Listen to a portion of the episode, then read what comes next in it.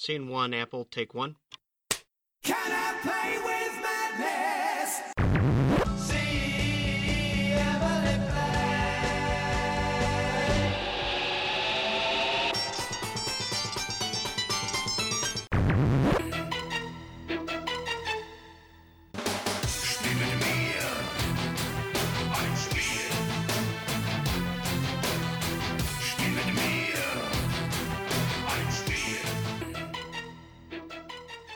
Bonjour à toutes, bonjour à tous, c'est Flavien de Playtime et de Proxy Jeux. Aujourd'hui, c'est les deux en même temps puisque l'interview sera diffusée via les deux réseaux, donc via Playtime et via Proxy Jeux. Puisqu'on va parler aujourd'hui de proximité parce que je suis avec euh, donc de Debretzel et des jeux et de Philibert. On va bien réexpliquer les deux les différences entre Debretzel et des jeux et Philibert, même si forcément il y a des liens. Bonjour Mickaël. Salut à tous. Alors, des Bretzel et des Jeux, c'est un festival qui se tient cette année, qui s'est déjà tenu il y a deux ans, qui se tient à Strasbourg. Tu vas nous donner déjà les informations pratiques, donc euh, date, lieu, horaire, prix, accès. Alors, des bretzels et des jeux, ça se déroulera le 3 et 4 juin euh, de cette année en 2017. Ça se place, euh, ça se passe à la place de la Bourse, qui est rue du Maréchal de Lattre de Tassigny. C'est exactement au même endroit qu'il y a, qu'il y a deux ans. Euh, c'est une place qui est assez connue des Strasbourgeois, qui est assez euh, facile à, trouver. Pour un week-end de jeu, donc de 10h à 19h le samedi, de 10h à 19h le dimanche. L'entrée est gratuite parce que c'est l'idée de faire un festival ouvert à tous et euh, pour que tous ceux qui sont curieux euh, puissent venir euh, jouer. Puis voilà. Et donc, euh, au niveau de l'accès, effectivement, alors euh, on parlera après du public visé. Est-ce que c'est un public local, euh, régional, national? Euh, On verra après, mais c'est vrai que euh, la salle de la Bourse, c'est juste à côté du tram. Il y a la- l'arrêt Étoile Bourse qui est directement accessible depuis la gare, notamment. Oui, exactement. Il y a les trams, euh, il y a quelques arrêts de tram euh, de la gare jusqu'à la place de la Bourse. Il y a du parking à côté. C'est dans un quartier résidentiel, donc il y a également de quoi se garer dans les rues. C'est accessible en vélo aussi, euh, parce qu'il y a des pistes cyclables partout. Enfin bref, c'est euh, c'est un des intérêts de, de cette salle-là et de cette place-là, c'est vraiment qu'elle soit accessible facilement. De toute façon, toutes les informations sont aussi disponibles sur le site, je pense, qui a été mis à jour ou qui sera mis à jour. Oui, exactement. euh, le site c'est www.desbretzeletdesjeux.fr et effectivement on y retrouve toutes les infos pour s'y rendre et puis euh, tout le programme, tous les animateurs euh, et les éditeurs présents. D'accord, alors on va parler, j'ai dit des et des jeux, Philibert. On en a, moi j'avais fait une interview il y a deux ans, c'était Gauthier qui nous en avait parlé pour le coup. Des et des jeux est une association, c'est ça? Oui, des bretzels et des jeux, c'est le nom du festival, c'est aussi le nom de l'association qui coordonne le festival. En deux mots, le lien avec Philibert, c'est que Philibert est partenaire de cet événement. Euh, c'est la boutique, euh, euh, c'est la boutique de Strasbourg, donc c'est aussi, elle est présente pour vendre les jeux sur le week-end. C'est aussi un partenaire financier parce que c'est une partie du budget qui est qui est financée par par Philibert. Et puis d'un point de vue plus humain, c'est aussi ben, les, les coordinateurs du, du festival viennent de Philibert. Il y a Gauthier, il y a Manuel et puis il y a, moi-même. Et puis on coordonne le festival, on organise un peu la chose en partenariat avec les, associations ludiques de Strasbourg et même d'un peu plus loin. On va peut-être faire un petit rappel de, de l'édition 2015 qui avait été un, succès hein, pour un- une première édition. C'était déjà à la salle de la Bourse, alors on parlera après des, modifications par rapport à il y a deux ans au niveau de l'espace. Mais euh, est-ce que tu peux nous rappeler quelques chiffres euh, de, de 2015, déjà deux ans? Alors oui, 2015 c'était la première édition. Ça faisait quelques années déjà qu'on se tâtait à lancer un festival et puis on s'est dit bon allez, on se lance. Euh, les associations étaient motivées, nous on était motivés. Il fallait juste un peu lancer la pulsion. Euh, 2015 donc première édition. Euh, oui, nous on était contents dans le sens où c'était, euh, on a fait, il y a eu plus de 3000 joueurs sur le week-end, ce qui pour nous était un succès, même si euh, ça reste un petit festival en soi, mais on était très contents de cette première édition. Euh, dans la salle de la Bourse qui fait à peu près 500 mètres carrés, donc c'est pas très très grand finalement. Euh, mais surtout on était vraiment contents de l'ambiance qu'il y avait, comme dit, des associations qui étaient motivées pour poursuivre le projet, qui se sont fédérées autour de ça, les éditeurs qui avaient répondu présent, et puis donc le public qui, d'après les retours qu'on avait eu sur Facebook, etc., était assez content de, l'événement. Donc pour nous c'était une réussite dans le sens où c'était vraiment ce qu'on voulait faire, un, un week-end de jeu convivial, sympa, et puis, euh, et puis ouvert à tous. Ouais. D'accord, ouais, c'est vrai que bon, tu dis 3000, ça reste un petit festival. Euh, pour une première édition, euh, c'est quand même déjà, euh, déjà un, bon, un bon chiffre. Il n'y en a pas eu en 2016. Euh, pour quelle raison? Alors, euh, la raison, c'est que bah, justement, cette petite salle de la bourse de 500 mètres carrés était devenue trop petite. C'était déjà un peu serré. C'est sans doute un des petits reproches qu'on aurait pu faire à l'édition 2015. Donc, il a fallu grandir. Et pour grandir, il a fallu faire ça de façon cohérente. Euh, ça veut dire trouver des partenaires. Ça veut dire euh, bah, lier en l'occurrence un partenariat avec la ville de Strasbourg qui est un petit peu l'évolution pour, euh, pour 2017 puisque le festival est co-organisé avec euh, la ville de Strasbourg et le service événementiel. Euh, ça nous permet d'avoir plus de moyens techniques, ça nous permet d'avoir quelques moyens humains, ne serait-ce que pour le montage, démontage du festival. Et puis aussi, ça nous permet d'avoir un petit financement qui nous permet de voir un petit peu plus grand. Alors voir un petit peu plus grand, ça veut pas dire aller au Rhenus parce qu'on a fait les devis et c'est abominablement cher.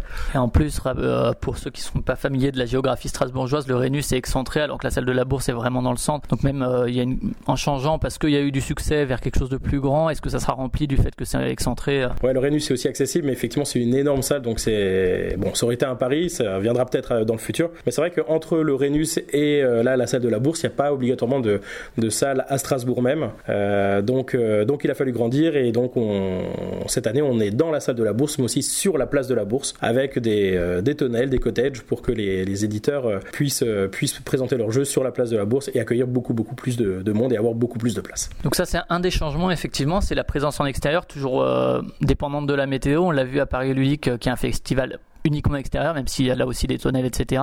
Alors Paris Ludique a en général eu de la chance. L'an dernier il y avait un peu de vent et de sable, etc. Mais dans l'ensemble ça allait. Du coup c'est un risque. Ouais, clairement. c'est le risque, euh, le gros risque. Alors on croise les doigts bien sûr.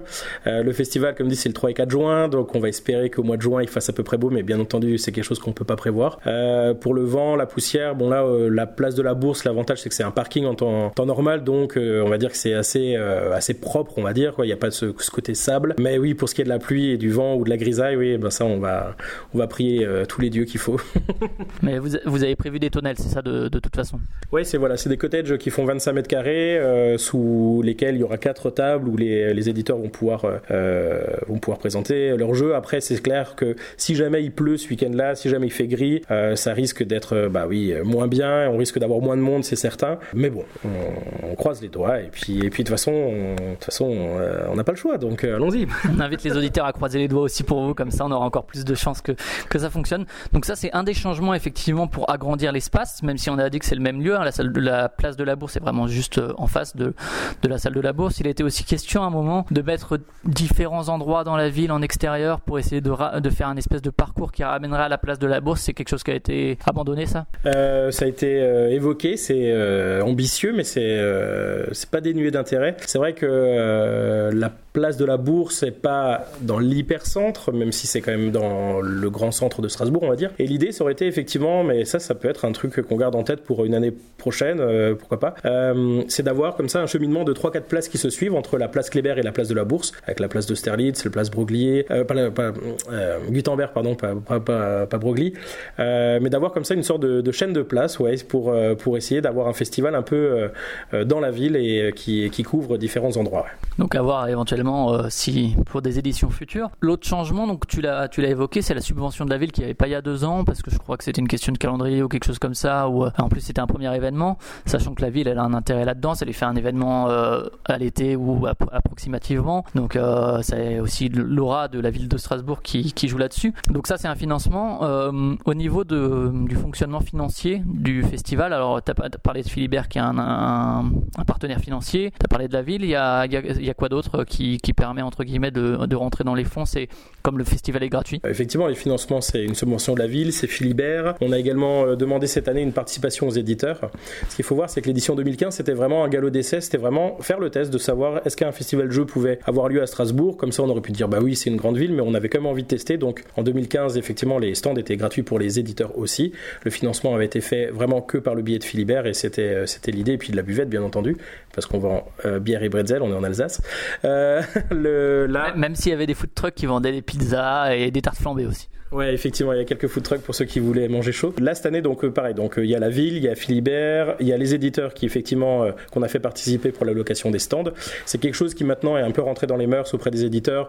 Autant, il y a quelques années, c'était peut-être compliqué de leur demander une participation. Autant là, on sent que c'est, que, que l'habitude est ancrée et c'est logique pour eux. Donc, voilà. Après, on a demandé des, pas des prix obligatoirement élevés parce qu'on sait que c'est, pour les éditeurs, un investissement, c'est un déplacement en train, c'est éventuellement des animateurs qui payent. Euh, bref, c'est beaucoup d'investissement, donc on a essayé d'être raisonnable aussi là-dessus. Et puis après, effectivement, on compte sur l'apport, euh, l'apport de la buvette également, et, euh, et tout ça devrait à peu près coller. Ouais. Ouais, heureusement, il reste la buvette. On a parlé des, des changements, il y a des choses qui restent. Il y a notamment Martin Wittberg qui a encore une fois réalisé l'affiche de, du festival. Martin Wittberg, euh, il y a une interview de Playtime pour ceux qui seraient intéressés, mais on a évoqué notamment la collaboration avec Philibert depuis des années sur, euh, sur le site, etc., pour euh, notamment réaliser les, les portraits des, des Philly Sans pantalon. Et donc là, il a, il a re-signé pour, euh, pour l'affiche. Ouais, c'était un peu naturel de lui demander. euh, il avait fait la première, euh, la première affiche, celle de la première édition, et, euh, c'était naturel de lui redemander s'il était intéressé. Il a tout de suite répondu présent. Il était très motivé pour la faire, et puis il nous a proposé quelques croquis. Donc on- là, moi j'adore spécialement celle de cette année parce que je la trouve vraiment, vraiment très très chouette. C'est une cathédrale faite en boîte de jeu, en éléments de jeu. Donc je vous mets au défi de retrouver tous les jeux qui sont représentés ou par leur boîte ou par le matériel sur l'affiche. Mais c'est assez le, travail qu'a fait Martin. Enfin, il a de nouveau, on retrouve sa patte et, euh, et c'est vraiment très très. Il a fait une hyper belle affiche. Ouais, j'ai vu sur Twitter là hier euh, des gens qui disaient mais c'est Martin qui l'a fait parce que autant les bretzels on voit que c'est du Martin, autant euh, autant le reste on dirait pas et lui il était content, il disait ah bah ouais ça m'a permis de faire un peu autre chose justement, d'essayer autre chose au niveau de l'architecture donc il était aussi content de pouvoir un peu un peu faire autre chose. Au niveau des partenaires donc il y a les éditeurs qui eux vont payer cette fois-ci pour avoir une table, ce qui effectivement est rentré dans les mœurs, c'est eux euh, ça leur fait de la communication etc donc c'est lo- logique quelque part. T'as parlé des associations, euh, il y a des partenaires locaux, euh, lesquels? En tant qu'association, Ouais. euh, en tant qu'association, donc euh, c'est euh, principalement des associations de Strasbourg, mais il y en a dans, de tout le, le Bas-Rhin, y compris quelques-unes dans le euh, Haut-Rhin. On parle notamment euh, à Strasbourg de la sauce au jeu, de la maison des jeux de Strasbourg, des kékés, euh, de la rue des jeux. Voilà, j'ai commencé à les lister, donc si j'en oublie, maintenant je vais me faire taper. Euh, ils, ils pardonneront et puis ils taperont dessus le 3 et 4 juin. Euh, mais euh, on a aussi le club 777 de Colmar euh, qui est avec David qui est très euh, qui est très motivé à participer un petit peu l'association jeux cadeaux à Kaisersberg on a la ludothèque de la Méno la ludothèque de Bernay euh, voilà j'espère euh, si j'ai dû en oublier et je m'en excuse On en, on en Des oublie, on en toujours. bref on est toujours en, partenariat avec euh, voilà cette dizaine d'associations Et, et le rôle là-dedans, c'est quoi? Alors, je sais, euh, on parlera des bénévoles après. J'imagine que vous allez faire des appels à bénévoles encore une fois cette année, même si tu as parlé de la ville qui aiderait au montage des montages. Le rôle des associations, c'était notamment d'être un relais pour ça au niveau des bénévoles, de faire appel à- aux personnes de ces, de ces assos. Il y a quoi d'autre comme, comme partenariat? Au niveau des associations aussi, on a euh, des associations qui ont chacune leur couleur ludique et qui ont euh, leur passion propre. Et donc on a cette année aussi un espace euh, initiation au jeu de rôle avec la sauce au jeu qu'il avait déjà fait en 2015 avec des, des modules faciles à prendre en main avec un animateur qui est là pour animer les tables de jeu avec des décors et donc faire du jeu de rôle un petit peu, un petit peu facile à prendre en main à initier. Et puis on a également aussi un partenariat avec spécifique avec la Maison des Jeux de Strasbourg qui va animer un espace jeu traditionnel parce que c'est un petit peu leur leur euh, leur goût aussi. Et donc euh, ils vont animer euh, tout ce qui est euh, soit jeu surdimensionné, soit jeu traditionnel euh, en extérieur. Donc là ça va être aussi deux zones un peu spécifiques du festival euh, qui vont être animées par des bénévoles. En autre partenariat, euh, on a Belly qui est une, marque de bretzel alsacienne. Euh, on avait hésité avec Ansel, mais comme Ansel est plus tout à fait alsacien dans son capital, on s'est dit bon allez euh, jouons la carte locale. Donc c'est Belly de Gundershofen. Et c'était l'idée euh, d'avoir un partenaire bretzel parce qu'on trouvait ça rigolo. euh, Enfin pour un festival qui s'appelle des bretzels et des jeux, on avait les jeux, on avait des bretzels l'an dernier, on en aura toujours euh, cette année, mais là on a aussi les sticks et les bretzels avec Belly. Euh, ça nous permet d'avoir un petit un petit partenaire rigolo. C'est pas financier pour le coup, c'est vraiment sous forme de, de lots, euh, de dons pour soit la buvette, soit les tournois. Donc ceux qui gagneront leur tour, les tournois qu'on va mettre en place, je peux déjà l'annoncer, gagneront leur taille en, en paquet de bretzel Belly. Voilà. Je crois qu'il va y avoir personne pour faire les tournois avec cette annonce.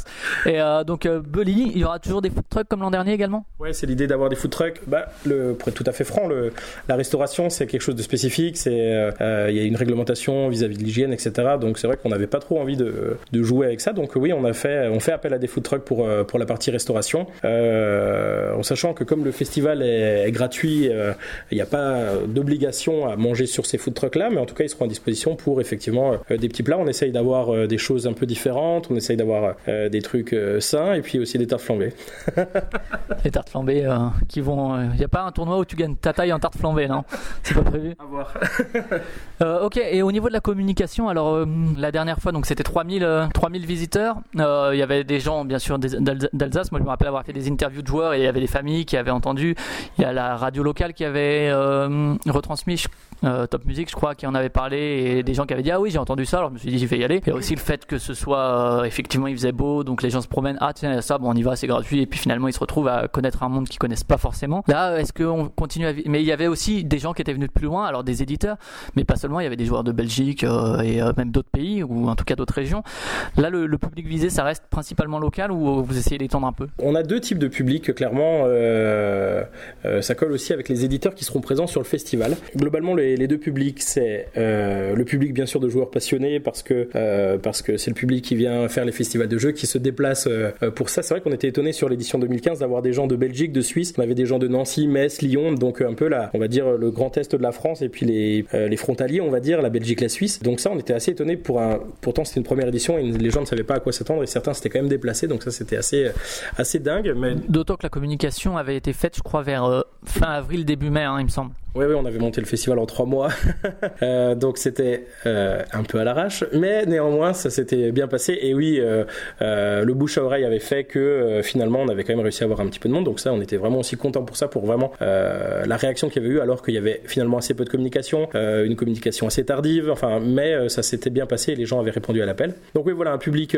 gamer, passionné, initié, qui est prêt à se déplacer un petit peu pour faire ce genre d'événement et rencontrer les éditeurs sur le festival. C'est le public qui va connaître les éditeurs, euh, pas le grand public qui lui euh, s'en fout un peu et puis est là pour jouer quoi. Bah, le grand public, euh, l'idée c'est voilà de toucher aussi le grand public. Donc là, clairement, on n'est plus sur des, des gens de Strasbourg ou du coin, de la CUS. Euh, c'est aussi pour ça qu'on veut le festival gratuit parce que c'est dans l'idée de promouvoir le jeu et que les gens qui sont curieux de tiens, euh, qu'est-ce que c'est un, un festival de jeu Euh, Qu'est-ce qu'on peut y découvrir euh, alors qu'on connaît juste euh, les deux trois jeux qu'on joue en famille Eh bien, euh, voilà, c'est l'occasion d'avoir un festival gratuit pour ça, pour que le grand public puisse venir euh, s'initier, venir découvrir un petit peu ce qui se fait. Et donc, on a aussi des éditeurs plus grand public qui euh, qui parleront peut-être plus à ce public euh, là, mais euh, c'est bien, je trouve, de, de mélanger ces, ces deux publics-là. ouais. Et au niveau des canaux de communication, alors euh, justement, il y a ces deux publics. Alors pour les- le public gamer, va y avoir euh, le circuit traditionnel, Facebook, Twitter, euh, euh, les éditeurs qui vont faire des annonces. Oui, on sera ce week-end-là, oui, à des et des jeux, éventuellement les médias, euh, voilà, Proxy Jeux euh, ou, euh, ou euh, Trick Track ou que sais-je, Ludovox. Au niveau local, justement. euh,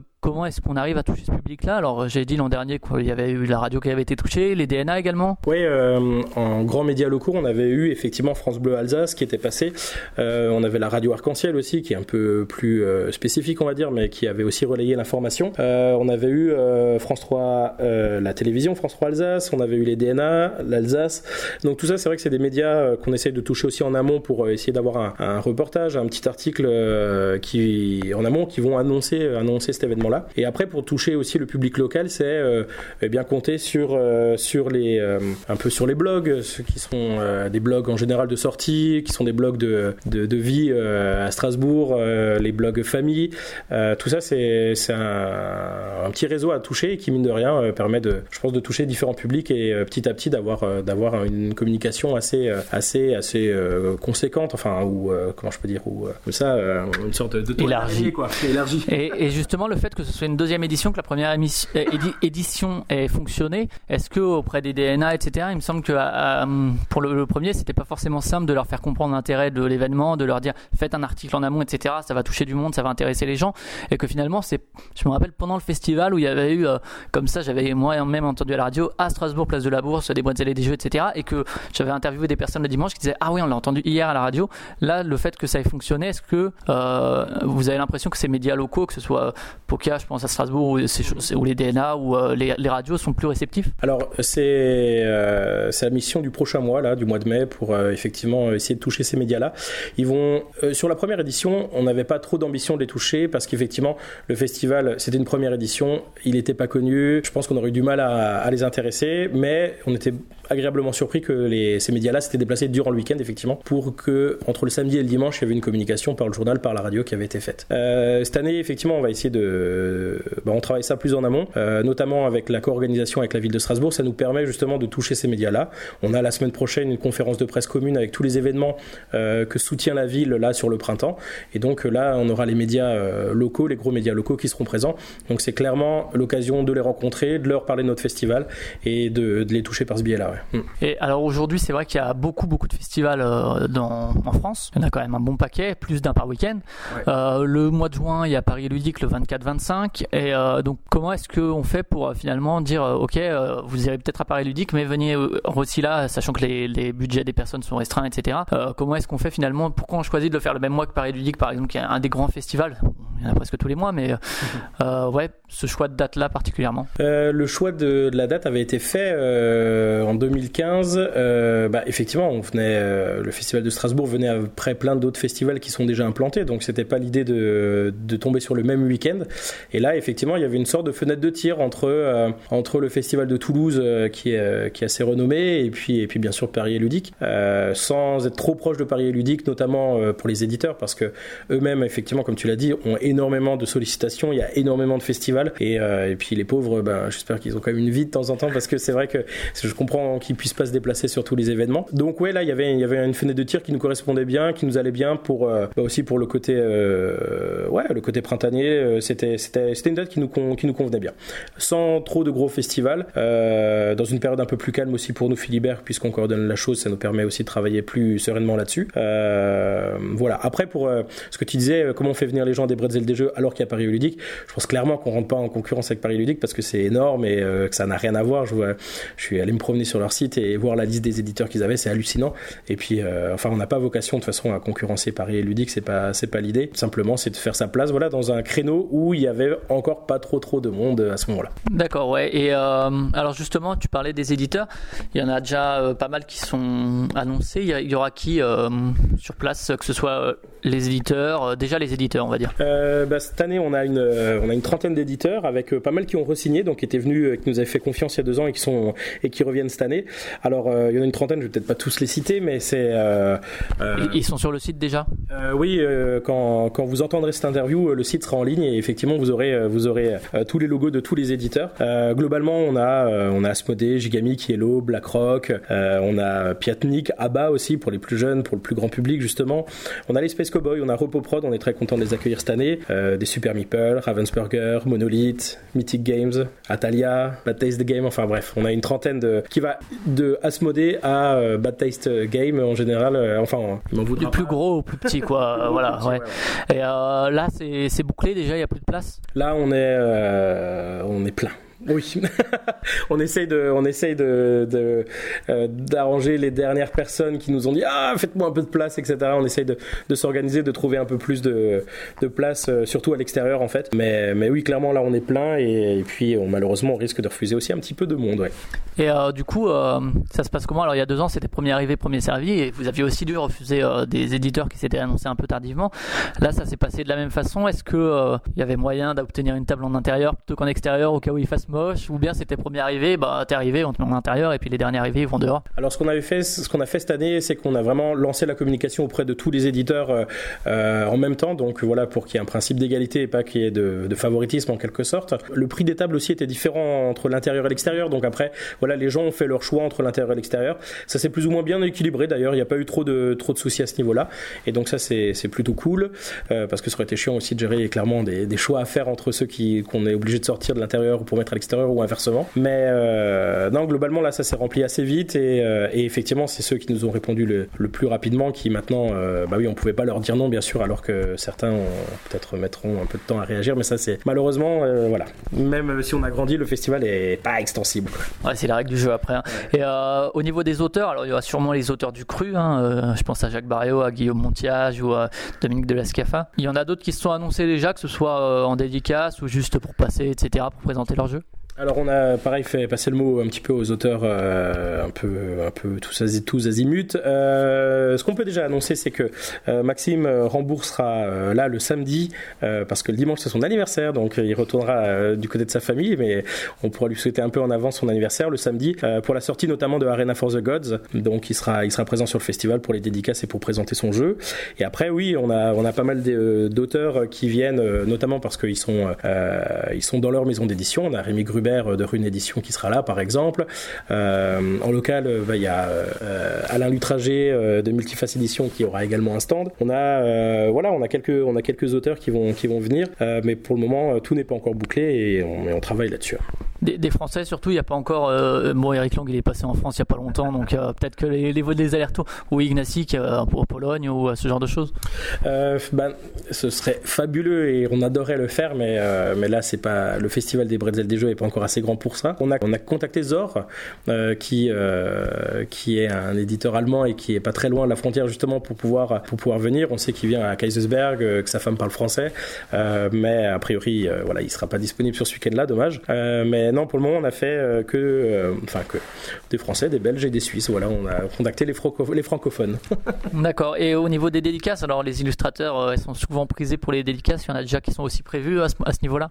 Non, pas pour le moment. On sait, on travaille aussi là-dessus, effectivement, pour essayer de faire venir l'un ou l'autre illustrateur. On est en contact par mail. Après, il faut voir si ça arrive à se goupiller sur sur leur emploi du temps. C'est le week-end de la Pentecôte en plus, donc c'est un week-end long. Le festival est que sur le samedi dimanche, mais bien sûr, quand c'est des week-ends longs, euh, souvent les gens ont prévu de partir en week-end et c'est bien normal. Et donc, Ils peuvent venir en week-end à Strasbourg et en profiter.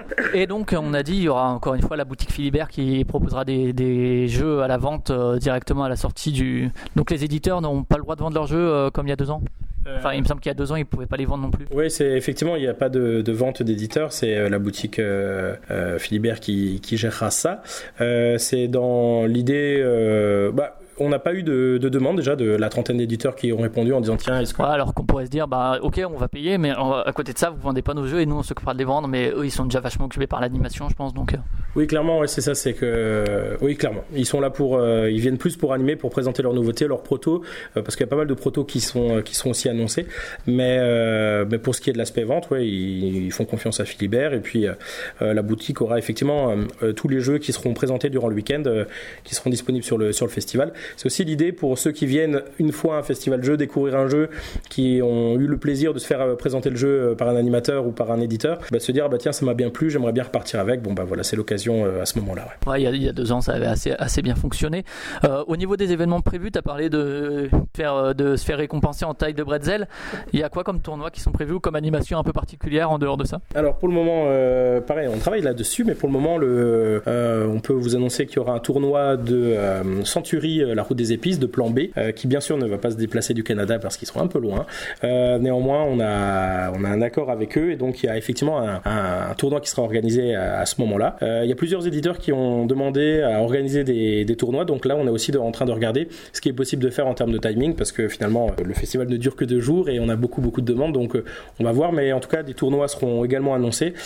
Tout ça, ce sera disponible sur le site internet dès qu'il sera en ligne, ou petit à petit on va mettre à jour et puis n'hésitez pas à nous suivre sur Facebook parce que pareil les annonces passeront également par ce, par ce biais-là, le site et Facebook. Et donc les bénévoles, euh, il y a ceux des associations. J'imagine que là aussi ils sont les bienvenus et quel, euh, quel sera leur rôle? Alors pour les euh, bénévoles, euh, on a finalement une, euh, une, une petite surprise, à savoir que euh, en 2015, l'idée c'était de mélanger éditeurs et bénévoles, éditeurs et associations, pour euh, parce qu'on voulait privilégier aussi cet aspect rencontre et on trouvait ça sympa que euh, des passionnés de jeux euh, puissent rencontrer des professionnels du secteur, qu'il y un échange à ce niveau-là. Et, euh, ça globalement plutôt plu en 2015, donc c'était chouette. Cette année, quand les éditeurs se sont inscrits, on leur a proposé, euh, on leur a demandé s'ils venaient avec leur propre équipe d'animation, parce qu'on avait aussi eu le cas en 2015 où euh, certains éditeurs étaient venus avec leur propre équipe d'animation et finalement les bénévoles avaient fait un peu doublon, donc c'était un peu dommage. Il y avait eu, voilà, on enfin presque trop de monde par rapport euh, par rapport au stand.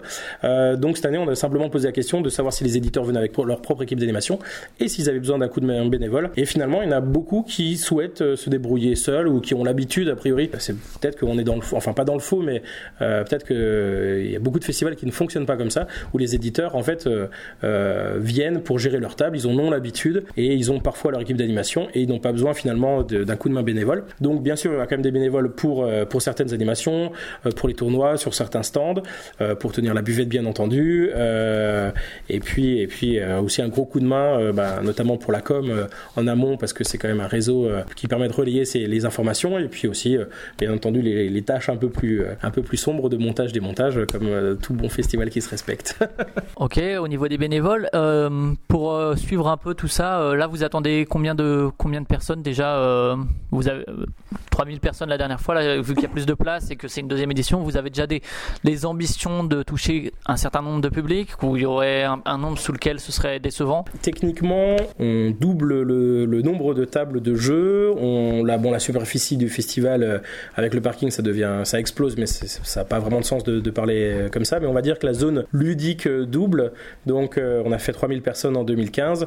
Euh, c'est vrai que si on pouvait faire 5, 6000 personnes, c'est un petit peu l'objectif. Ouais, l'objectif ce serait ça, 5, 6000 personnes. D'accord, et donc euh, on va boucler sur un rappel des infos pratiques sur euh, donc, euh, les dates, le lieu, etc. Et puis comment on peut suivre un peu l'actualité de, des Bretzel et des jeux. Le festival aura lieu le 3 et 4 juin, salle et place de la Bourse à Strasbourg.